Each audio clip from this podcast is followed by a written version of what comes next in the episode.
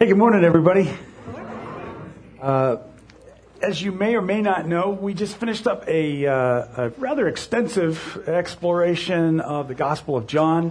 Finished that up last week, and uh, today we are going to do uh, a part one of a quick reminder about what uh, we're doing here uh, as a church. we've done this several times before in the past and it's just I feel like every couple of years we want to uh, go over this because there are always new people here among us. But even if you've been here with us for a while, it's good to just uh, you know to to touch base with what we are, what we're doing here, uh, and why we're doing what we do the way we do it. And uh, so that's kind of what we're going to be looking at this morning. Janelle and I we're going to have a conversation uh, about Eastgate Elementals, about the the basics of what this church is uh, and what we're about.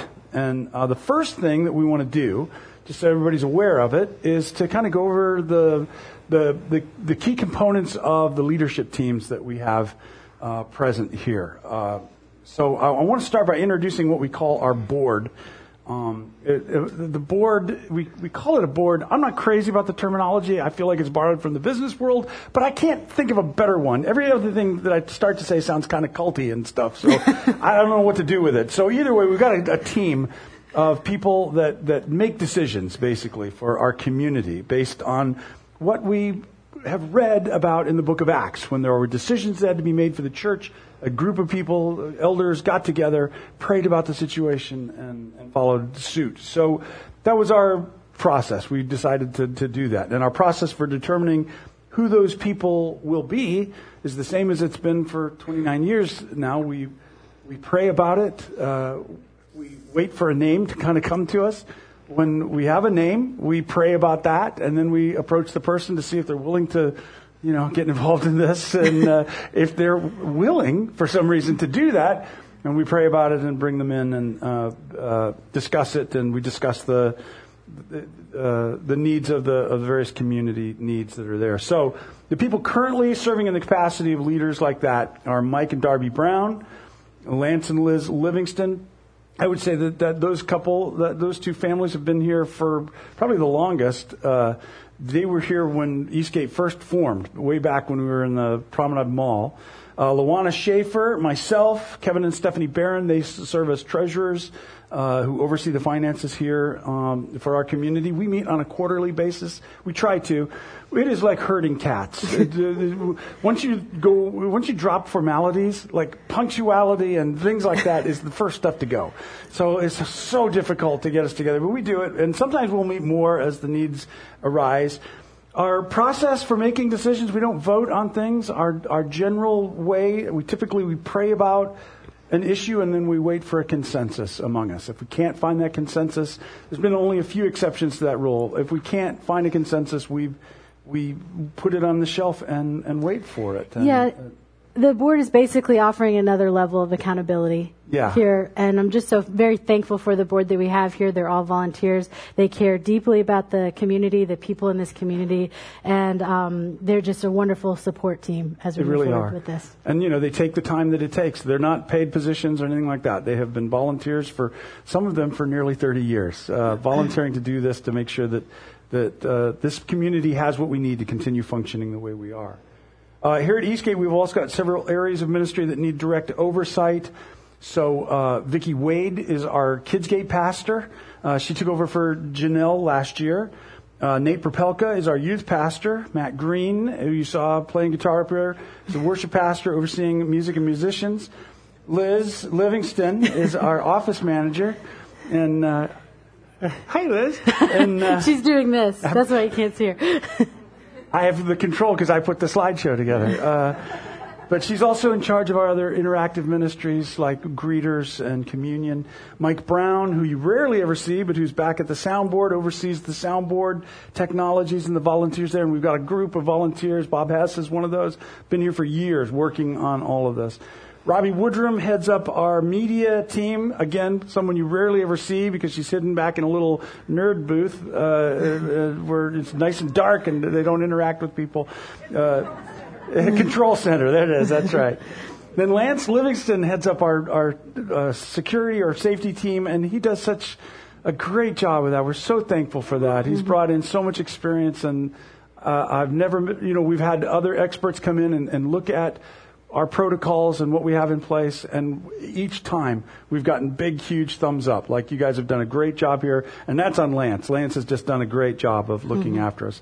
Blake, Rome, uh, Blake Roseman is our community pastor, and he. Um, We don't know what he does. we- what? He won't leave either. So you get used to him. We get used to him. It's, it'll be fine. So we're- we're joking, but if you've ever been the, the recipient of his ministry, you know very well. He's, he's a wonderful asset to this community. He works with a team with benevolence and looking after the needs here on, on just this, the, the level, the, the, you know, the ground level of community uh, work and stuff. Uh, so you can see, though, from this that no one person is uh, has autonomy to make decisions for the whole community. We believe strongly in team leadership. We you know we work together as a team. No one person can just say this is the way it's going to be and it's done. These are you know all of the decisions are are the result of prayer and discussion, and uh, we trust the leading of the Holy Spirit in, in all of that. Something that is fairly new for our community that uh, I want everybody to be aware of is that we now have two people who are functioning in uh, a pastoral role. Uh, I, I, had, I don't want to say senior pastor, lead pastor, all of that stuff again feels like it's borrowed from the business world. I'm not crazy about that, but either way, that overall overseeing uh, uh, function of leadership. Pastoral, just shepherding uh, concept. Uh, and the, the two people that are functioning in that role right now are myself and Janelle Green, who's my daughter. Uh, as of last year, the board and the staff ordained us as co-pastors administratively and uh, as teachers uh, in the teaching responsibilities there. So I just want to say I'm I'm so honored to be able to work with my daughter this way, and and she has yes, I think she's well deserving of that. As the years have gone by, I have seen how God has gifted her. I've seen all the different ways in which she has been a tremendous asset to this community and this church. And so, I mean, everything that she does for this family called Eastgate, I'm, I'm appreciative of. And I just consider it such a special honor and, and gift to be able to do this with, with my daughter uh, this way. And listen, uh, we're, we're announcing this that we're we're functioning as co-pastors. I don't want you to get excited or start celebrating yet. It doesn't mean I'm leaving.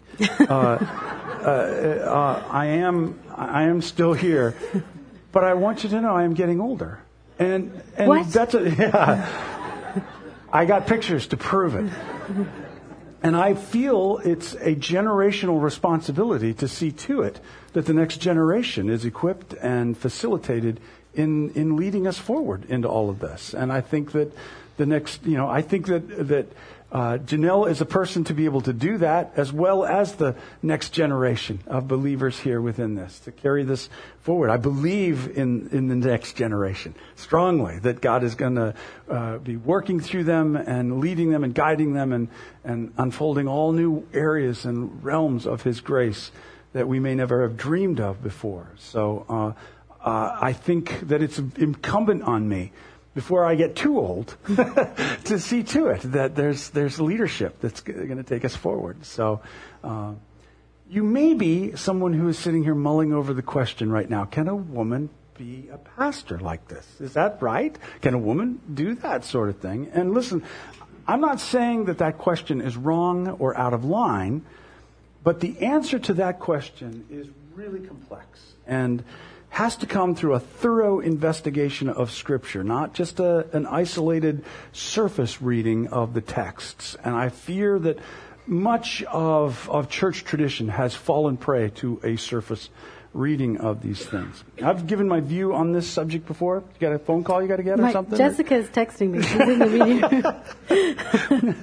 Uh, I've given my view on this before. We went into depth in it uh, when I taught on uh, second uh, on First Timothy chapter two. You can find that online. Uh, that, uh, that was 15 years ago. I stand by what I taught there, as well as the last time that we shared about Eastgate and the basics of our church. I did a little more in-depth exploration. Um, but if you've been here for any amount of time, you've seen that both men and women teach here uh, uh, in the community. Um, uh, different different men and women um, uh, on Sunday mornings, and it's important for me that you hear that I believe we have a biblical basis for approaching ministry this way. This is not just some random thing we've come up with. It's not the result of just one scholar's influence on us or even some theological smoking gun where we've got the aha uh, moment.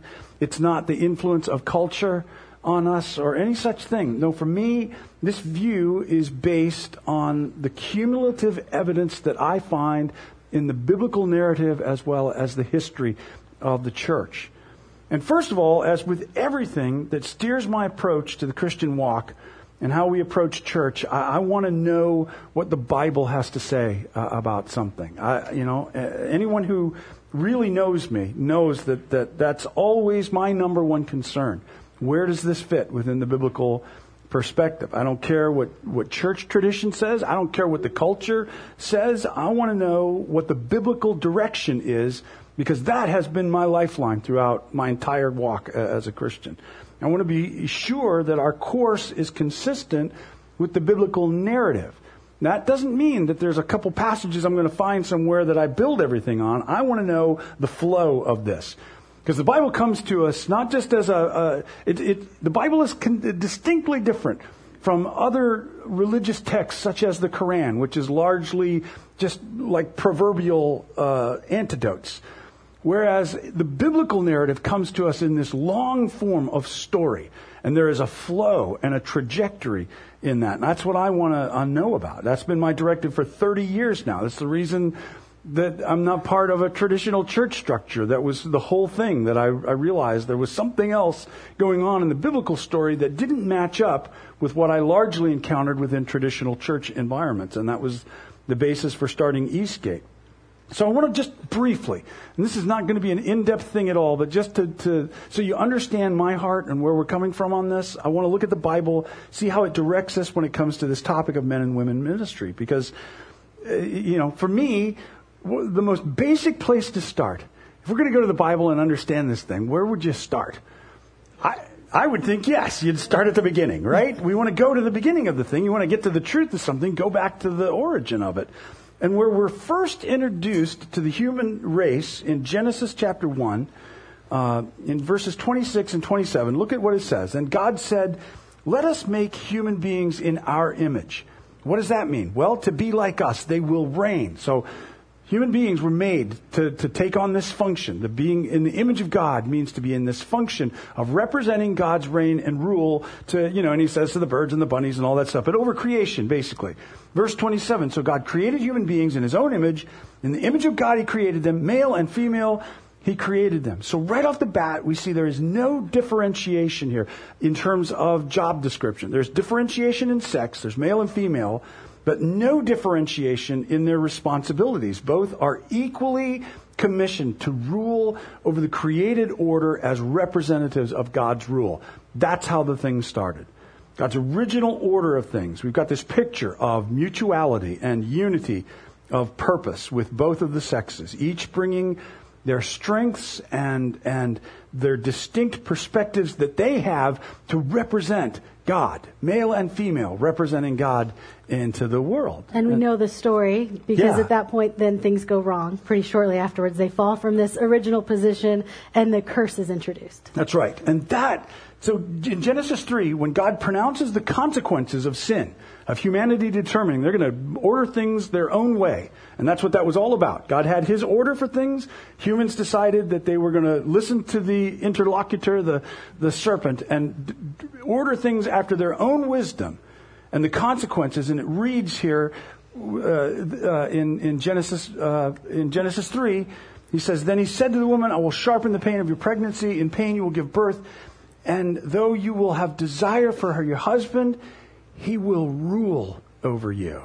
So this ruling over people was not part of God's perfect plan and, and that he made for the world at the beginning. No. This ruling over people is a result that came from the fall. It is a consequence of the fall, and we need to see that. One of the consequences of sin was the disruption of God's original order, where males and females were in equality representing who God is to the creation, to the world. And it, it, the, the, the disruption then resulted in males ruling over females.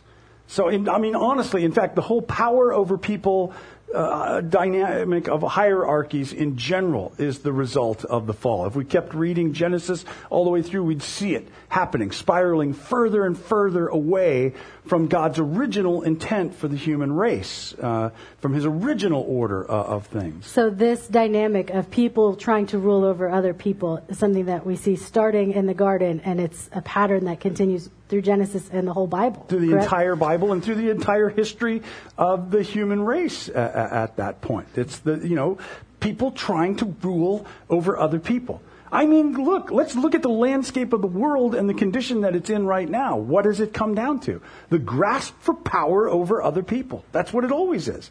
So I'll look, and we don't have time to, to try to cover all of that from scriptures. That's, that's a starting point. You could start examining this on your own. But you just read through the Bible, it doesn't take you long to see that dynamic of power over people at work and the, and the conditions that it creates that is completely distinctly differently from what God's original created order is. So when it comes to patriarchy, patriarchy, the rule of men, is the result of the fall.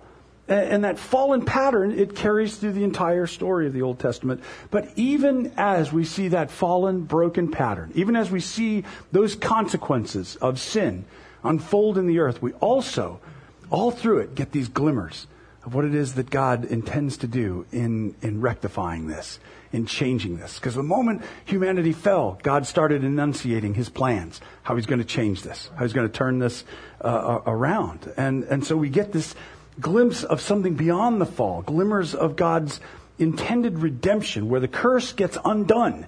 And all, all, all of these consequences are nullified. And, and, you know, and we see even in the narrative then the same thing happening with women. Glimpses where women are re-empowered to be who they were originally created to be. Tyler Staton, of Bridgetown Church out in Portland calls it a redemptive trajectory that we see in the scriptures. And I love that terminology. That's a good way to word that. A redemptive trajectory uh, that God has taken the human race on. And again, time prohibits me from going into a deep dive on all of this, but we just look at some of the examples through the Bible story. We've got Miriam listed along with Moses as Israel's deliverer. There's Deborah, the judge over Israel. There's Rahab and Hannah, the mother of Samuel. And these were women who, who were instrumental in shaping Israel's history independent of a man's covering over them. And that terminology is suspect scripturally anyway. But there's the prophet Huldah in 2 Kings. She instructed King Josiah on what he was supposed to do with the, wall, the law after they rediscovered it. Then in the New Testament, we're first introduced to Mary, the mother of Jesus. She prophesies like Miriam before her, and Anna the prophet in Luke 2, and the Gospels were introduced to the women who were following with Jesus as his disciples and caring for his needs. The Samaritan woman who Jesus interacted with in John 4 preaches to an entire village and leads them into salvation. We've got the women commissioned to share the news that Jesus has risen from the dead. We just read about that as we were going through John. The first people commissioned to go and share and teach the good news were these women. After Jesus ascended and the church was born through the coming of the Holy Spirit, Peter, in explaining what was happening in this unique phenomena that was occurring, quoted Joel the prophet from the Old Testament to explain what was happening. Here's what he said. In the last days, God said, I will pour out my spirit on, upon all people. Your sons and your daughters will prophesy. Your young men will see visions. Your old men will dream dreams. In other words, he's getting rid of all of those distinctions. Men, women, old, you know, gener- uh, gender and generation are all of a sudden uh, changed in this whole thing. Not changed, their, their dynamic is changed in that, is what I'm trying to say. Uh, in those days, I'll pour out my spirit even on my servants, men and women alike, and they will prophesy. So there's this sense, you see, the, the, the redemptive traje- trajectory that's unfolding here of what God intends to bring us back to through the gospel. And so Philip's daughters do just that, Acts 21. And Priscilla and Aquila are both uh, mentioned as teachers by Paul. And in fact, in half of the times that their names come up, her name is mentioned first, which is unheard of in the Roman world at that time. It had to be intentional. Phoebe, who was a deacon in the church, according to Romans 16, and Who was an apostle in the church in that same chapter, Romans 16.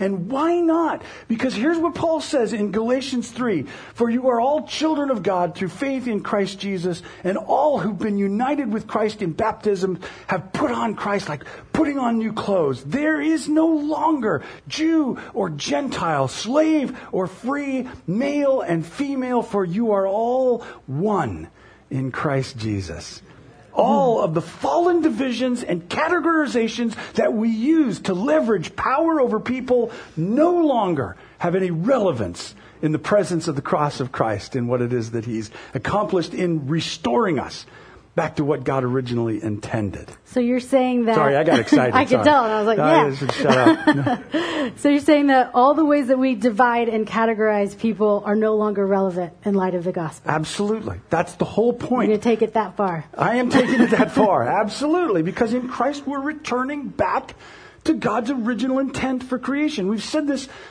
a billion times. Well, that's such a hyperbole, but we've, we've More said than once. more than once that we talk about salvation. We're not talking about we get to go to heaven when we die. We're talking about coming back into God's original intent for us as human beings, and that's what the gospel is accomplishing in our lives. So, you know, we're returning to that. Paul worked with and greeted women as well as men as co-workers and ministers in Christ. He expected women to be ministering. He gave instructions to women who, would, who were going to be prophesying in 1 Corinthians 11, explaining to them how they should be uh, uh, approaching that, meaning he expected her to give messages and exegesis on the scriptures uh, publicly uh, within the community gatherings. So we have this momentum building from the Old Testament, you know, coming to bloom in the gospel and really seen on display. Yes. And the New Testament letters, you know, God undoing the curse of the fall and eradicating the power over people dynamic. Right? You know, returning men and women to that original place of mutuality and unity as God's children and servants. That's the idea. That's the idea. But then we come to these two passages that are referenced a lot that are written by Paul from letters, and it feels like at that point the train derails. It's almost like a record scratch moment. And going through these verses, you know, you and I, when we were working on this, you had originally planned to read out longer explanations for each one, and we're like, that's way too much, and we'll be here for hours. But yeah. I can already see everybody falling asleep. So but I found move it. myself realizing, you know, just sitting through looking at all of them like over, like in one list, like there's a large list of examples here that, you know, move consistently through the entire narrative. And the narrative of women decision makers does seem contradictory to what the two main verses women often hear about. I'll say as a female, often hear about when it comes to women in the church. Like I'm, I'm regularly being referenced these two verses, but not the other large list you mm. mentioned earlier. Well, yeah, and there's a reason for that. I mean, it looks so. Okay, so the passages that we're talking about, so that everybody's up to speed, uh, we got two different passages. One of them in 1 Corinthians 4 says, "Do I have it there? Yeah, women should be silent during the church meetings. It's not proper for them to speak. They should be submissive, just as the law says." Even though he doesn't explain what he means by "as the law says," there's no place in the Torah that is saying that specifically. There is in rabbinical law. So what is he talking about? And then in 1 Timothy 2, he writes, I don't let women teach men or have authority over them. Let them listen quietly. So how do we interpret? how do we interpret these? Do I take my microphone off, or Yes, do we keep get going? off of here. That's the thing. See, I mean, uh, we have to interpret them. We have to be, because the, the, we've got this whole thing that we've just laid out here about. The, I mean, it starts. What are you going to do with that? The curse. The curse. It begins with this idea of the subjugation of women. What are we going to do with that? I mean, and then we've got this whole momentum going in this other direction to undo the curse. The, the examples of women doing the absolute opposite of what it is Paul says, and that becomes a problem. We can't just say, well, it says what it says, and I'm going to do it. Because from that perspective, we've got a glaring contradiction in the biblical narrative. Uh, because nothing else that Paul writes or does conforms to what he states in these passages. So either Paul's schizophrenic or somebody interjected something in this, but I believe in defense of the cohesion of Scripture, which I believe to be inspired and I believe is God's Word to us. We've got to do the hard work of studying and interpreting these passages beyond their face value because there has to be something there that can coincide with everything else we're seeing in this, in this trajectory. Now, like I said, 15 years ago, I did a detailed breakdown of 1 Timothy 2. I laid out an argument. I still stand by it today. I've listened to it. There's a few things I say in there that I'm kind of like, yeah, I was a kid. Uh, but uh, so, uh, but but if you want a more in-depth look at, at that passage, you can go there. I'll direct you there. It's online at eastgatefellowship.net. But just in quick summary of it, real quick. Uh, in 1 Timothy 2, Paul writes, Women should learn quietly and submissively. I do not let a woman teach or have authority over them uh, let them listen quietly. Now, there is a whole section of biblical scholarship. And I don't mean liberal scholarship, or I don't mean you know, people who are dismissing the authenticity of the Bible. I'm saying people who really believe, like I believe, that this is God's word to us, who've done the hard work of studying the original languages. And there's a whole school of scholarship who believes that what Paul is saying here is encouraging the church to give space to women to learn. The idea of being quiet isn't directed at her. It's directed at those who might want to keep her from being able to learn. Allow her space to learn alongside of the men. That, well, that kind of goes too with the gospel story with Mary and Martha of yeah, Mary yeah, wanting 10. to sit with the men and listen alongside them with Jesus and yeah, Martha. That was the whole scandal. Everybody keeps making it about doing the dishes, but it wasn't that. you know, Martha's upset she's not coming to help me, but she's upset that she's out there. It says she's at the feet of Jesus learning. That doesn't mean she's sitting there all doughy-eyed looking at Jesus any more than when Paul said he, he learned at the feet of Gamaliel. Paul wasn't sitting doughy-eyed looking at Gamaliel. It means he was a student learning to be Gamaliel's disciple. She was suddenly a student learning to be Jesus' disciple, and Jesus commends her for it. Jesus actually says, yeah, she did the right thing here. Uh, you know, not that the dishes don't need to be done, but that she's not out of place being there with the men. Because listen, both women in both the Jewish and the Roman cultures were not permitted to get an education. Uh, there were some exceptions in the Roman world, notable women, noble women who were allowed, uh, afforded that opportunity. But in general, on, on you know, on uh, just you know where the rubber meets the road, women were not allowed. I've talked about that before. Within the Jewish culture, there's rabbinical writings that state you'd be better off teaching hogs Torah than to allow women to learn the Torah. That was the mindset. And so I believe Paul is trying to carve out a space for women to learn, untroubled and alongside of the dudes who are there learning. The phrase, not letting a woman to teach or take authority over the man, isn't two distinct ideas in the Greek. It's a, it's a singular concept. And it could have been better worded as, I don't let a woman teach by taking authority over a man. And the word that he uses for authority there is unique to this moment in the New Testament. You never find it used anywhere else. The normal word for it, exousia, for authority, means the right and the power to do something. But here, it's the word authentes, and it means taking control of someone violently, or it can sometimes be used in connotation of murder. And many scholars believe Paul is trying to say, I don't want women to teach in a way that is domineering or emasculating to men. In other words, let the women learn, but I'm not saying now it's their turn to subject men to a matriarchy. Let women be humble like men should be humble, and let us in mutual submission learn from our true Rabbi Jesus. And to me, that reading resolves the contradiction. He's emphasizing the idea that she needs space to learn alongside of men. Not so that now she takes over, but that we all mutually, together, in submission to Christ, learn how to minister. Does that make sense? Uh, yeah, I'm good. Um, uh, uh, you know, there is. She would be. kidding. I'm kidding. I'm sorry. um, Dad and I have a dynamic where we joke yeah, like really harshly with each other. We think we're hilarious, but then we do it in front of other people, and they get worried about us. So I'm like, "You're doing it. You can't." Um, okay. Yeah. Sorry. I'm turning but, red now. no, but there. I know that there are more to these verses, and I know that, yes. that you did a deep dive you know, explanation that can be found on the website if anybody is, is wanting to learn more. Absolutely, yeah. And like I said, this is a very surface approach to this. Boy, we got to keep moving here. I just looked at my watch. So it, it, when it comes to the First Corinthians 14 passage where Paul says women should be silent, Some believe he's addressing a particular situation where women or a woman was uh, disruptively asking questions during the time of worship. That's one way to maybe resolve it. Uh, that's a possibility. The New Living Translation puts it this way, and it's pretty consistent with all the other translations. Women should be silent during church meetings. It's not proper for them to speak. They should be submissive, just as the law states, an ambiguous statement there. If they have any questions, they should ask their husbands at home, for it's improper for women to speak in church meetings. I am largely convinced that when Paul says in verse 34, women should be silent during the church meetings, it should have quotation marks around it. I believe Paul is, is quoting them as he does in other places. What do I got up? Yeah, in other places, because we know that he does that. In other, you know, all things are lawful to me, he quotes to them. And then he corrects it. Yeah, but not everything's good for me. And he quotes them again. All things are lawful to me. Yeah, but I'm not going to be brought under bondage to anything. He does that on a regular basis through this, this letter, quoting them.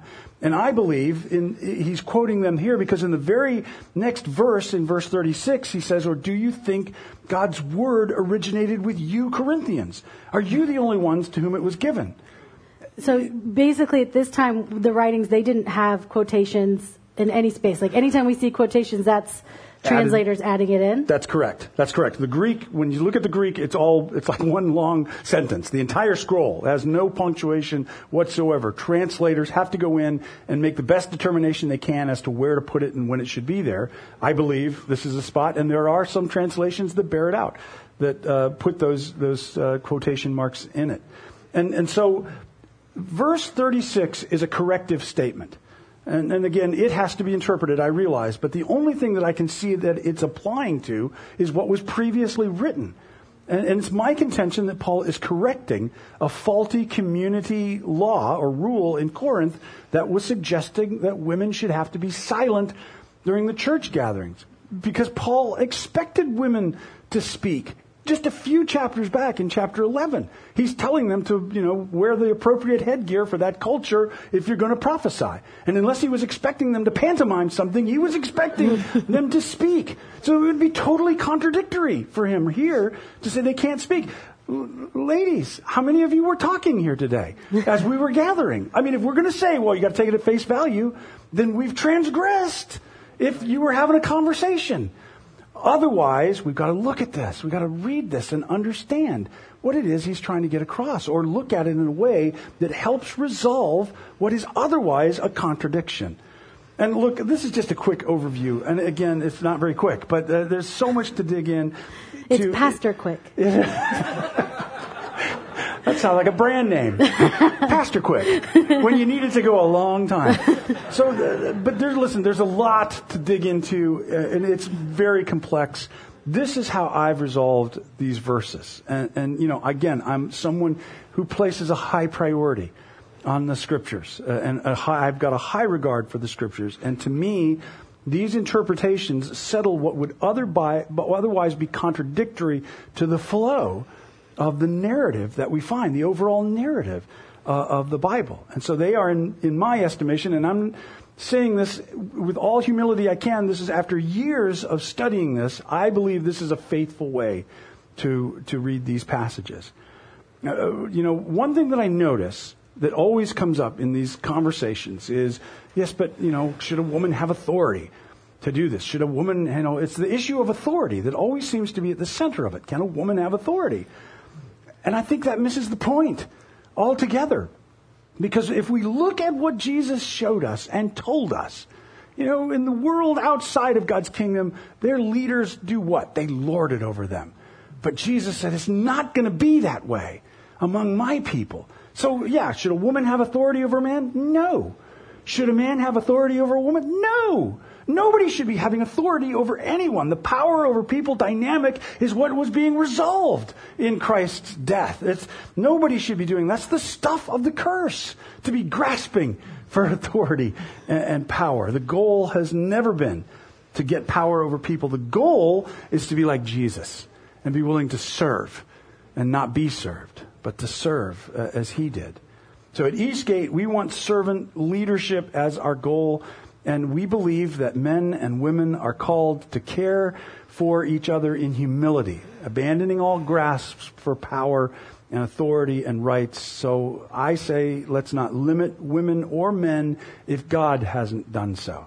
Because we need each other, just as at the beginning. He intends to make himself known through the diversity of our humanness, to make himself known through all that he's made, including this distinction uh, between sexes. All right, you convinced me. You'll stay? okay, all right. no, but I, I do love this idea of Christianity representing this humble service to one another. I mean, that, that we don't have to stop and inspect who the other person is and what their gender is before we offer our service towards right on, them. Right on. You know, and that's the kind of leader I want to be, which is a servant leader you know, and I want to thank you for taking the time to, to share this with all of us. I know that this is an important thing for us to talk and check, talk about and check with scripture about. Um, that being said, I, I don't, I don't want to just be here as the female pastor. I want to clarify that there's so much more to me and that I want to do as a pastor than just communicate that I'm allowed to be here. Right on. Thanks. I think my husband started that. I don't know if it counts. he wasn't uh, listening. he says he wasn't listening. he, he tunes out. You know. he can confirm it wasn't him.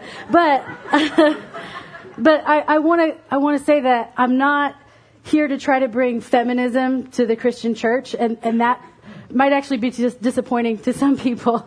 But my calling is to share God's kingdom and expand God's kingdom. And I think in doing that, it brings freedom for all people right that are held back by stereotypes and barriers in, That's right. in the world that we live in. That's right. So I think back to when I was working through this stuff because I'll, you know, I grew up holding to what's called complementarianism, believing that women were there simply to complement what a man is doing. Uh, and well, I mean that's the, I mean that's a very generalized concept, a way of representing it. And so forgive me, that wasn't fair to the whole view. But I grew up in that point of view. But things were beginning to bother me. As the, the more I learned Scripture, the more I read it, the more I looked at it, things felt out of sync to me. And one time, what really came to a head, I popped into the uh, teaching here. Uh, Ruth, does anybody remember Ruth Peterson? She used to be here, great teacher. She was teaching a women's uh, group here. And I just kind of was hanging out at the back because I'm, I'm, uh, I wasn't a lady. But, uh, I, but I was listening to her teach, and it was so good. I mean, I was hearing things, I was like, oh, I got to remember. That was so good. I was taking notes and thinking, and it, it was like a light went on. I was like, what, what is it with this? How is it that this is good? This is, this is nourishing. This is clearly inspired by the Holy Spirit. Why is this limited to half of the population of humanity? Why is it that limited when it's so beneficial to anyone? And so, studying that, uh, I will say that I have been influenced by Professor N.T. Wright, but there's other scholars as well that have been, uh, you know, helpful in guiding me through this and learning these perspectives. Uh, and so there, there's a lot of scholarship. Not mine. I'm not a scholar, but we know. But yeah, but but there's a lot of scholarship behind this, and and, and this is not. You know, uh, me saying that I don't like the Bible on this thing, please hear that I'm not saying that at all. This is my interpretation of very complex scriptural positions. And you could say, well, what if you're wrong, Rob? man, this would not be the only thing I would think. right? We're trusting in God's grace to cover all of those things. But I respect you if you disagree with this. All right? I don't want anybody to walk away from here saying, well, they told me what I got to do now. Uh, n- nobody is, is doing that at all. We're not. Um, we're not going to demand this of you. And if you if you disagree, that's all right. What I would hope is that we could disagree with it, but still minister together and, and walk together under the grace uh, uh, of God. But, um, you know, I encourage you to know why you disagree. Not just that you disagree, uh, but why. Well, looking forward to sharing my heart uh, for the community uh, beyond that I'm allowed to be here. And so while I've got the microphone, I, I do just want to say that the, the last thing that I want is for this conversation to be what defines me and my heart for ministry.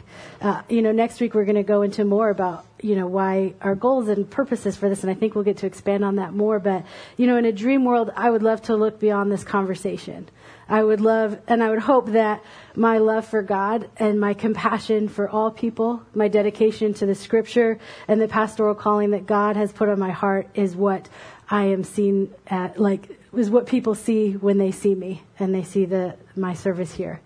Uh, so as co-pastors, uh, and as we explain that we're here as co co-leaders, we want to invite everyone here in this community to hold us accountable in our leadership the, the health of our community actually depends on that accountability. That's right.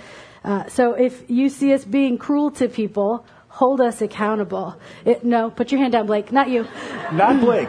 Anybody but Blake can come up with that. Thank you for bringing that up. He doesn't count. And then uh, if you see uh, money being uh, spent on private jets or thousand dollar shoes, hold us accountable. Right. Okay. If if we stop reading, don't. No, I won't. I won't. Uh, if we stop reading the Bible and we start reading self help books up here instead, hold us accountable. Accountable. That being said, I I want to be I want to be held accountable to the things that all leaders should be held accountable to, but I cannot be held accountable for being a female. Right on. That's well said. That's well said. Thank you. So this, you know, just like with when board members come on, this is where the, we believe God's leading us. Uh, we're open. I want you to we're presenting this to you because we want you to know we're open to conversing about this. We want to listen to or discuss any questions that anybody may have on this. Uh, I'm obviously willing to, to talk to talk about it. I will not demand that anybody a- agree with me. And here's the other thing, you know, the things that, that Janelle has said and I've said before, nobody is actually going to demand that you respect us. I mean, nobody's, we're never requiring that of anybody here. What our hope is, is to earn uh, that, that respect through our approach to Scripture and our willingness to, to serve Jesus uh, by serving you. Uh, and that's what we're hoping for. So I'm just asking that as the community, we take this to God in prayer. Uh, uh, and everything is safe when we bring it and we put it in God's hands and ask Him to guide us and lead us. So I'm just humbly asking you to consider this prayerfully uh, and respectfully. So that's the leadership here at Eastgate, not just Janelle and I, but everybody that we've we've mentioned uh, so far that we've talked about in this. And my hope is that we'll continue to pursue God's purposes the the semi unique way in which He's He's led us here as we've been doing this for so many years uh, together. He's, he's led us to this point, and I believe he's continuing to lead us on uh, still. And I believe there's a whole, a whole new generation who's going to take this up and move this forward and strip away the dross and bring us back to what the gospel intends that purity of our restoration to being the image bearers of God in this broken world until the day he returns and sets all things right. Right on? Right on. All right, very cool. Right on with you? Yeah, good. All right, cool. you want to pray? Sure. Uh, God, I thank you so much for loving us. I thank you for listening to our prayers. We thank you for this gift of Scripture, and we take it seriously. And we thank you for this community that you've called us to serve. We pray that you enlighten us, the leaders, uh, to know how to serve them well and to love everybody here the way you love everybody here. And we pray for every person in this community that they'll be brave in holding us accountable if the time comes and if that's needed. And we all have a part to play. No one part is more important than the others. Right, and so we recognize that and we offer our humble service to you, God. In Jesus' name, amen. Amen. amen. If, you'll, if you'll stand with us. If you'll, is your mic still up? No. You want to stand? Okay, you can hurt me. stand up.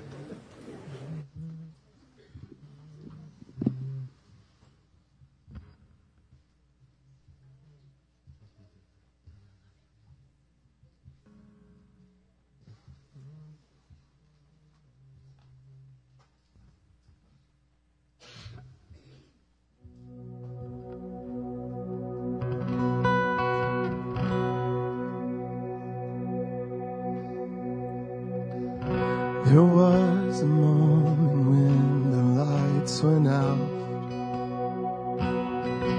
When death had claimed its victory. The King of love had given up his life. The darkest day in history. There on a cross they made for sinners. For every curse his blood atoned. One final breath and it was finished. But not the end we could have known. For the earth began to shake and the veil was torn What sacrifice was made as the heavens roar.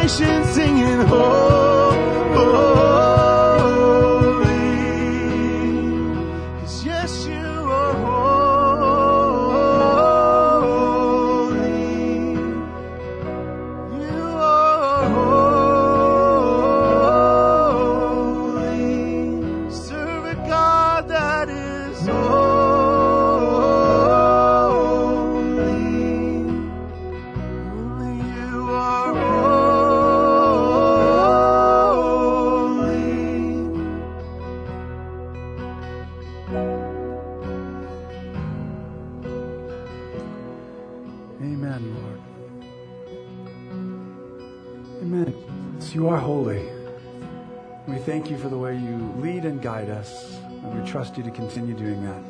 In Jesus' name. Amen. Amen. Amen. Uh, we kept you a long time here today. Sorry.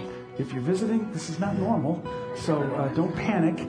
Uh, try us again sometime. But uh, if you've got kids back in the kids' gate, please be ready to go get them. Let's speak Like this blessing. race to go get them, and and also th- make sure you thank the kids gate teacher. You know they get here early and they stay the whole time and they're living on your kids. So make sure you tell them thank And you. if you need prayer for anything, feel free to come on up. We'd love to pray with you or talk about things or whatever. But let's speak this blessing over each other. May you see the Lord's goodness in the land of the living. May the Lord hold you steady and still. In Jesus Christ, hold firm, take heart. In His love, there is hope for you. Go in peace, you children of God.